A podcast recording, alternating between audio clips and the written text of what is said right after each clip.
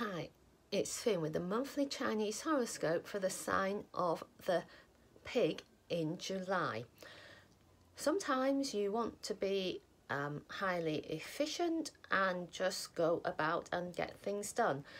When you um, encounter delays um, or obstacles, hmm, try to see that as part of the journey.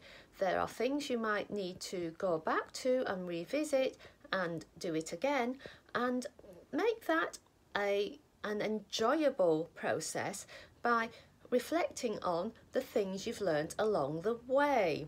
So sometimes it's when things don't go according to plan that you actually get more out of the process, whether it, it's new learning, new insights into yourself, or just simply being able to enjoy the process.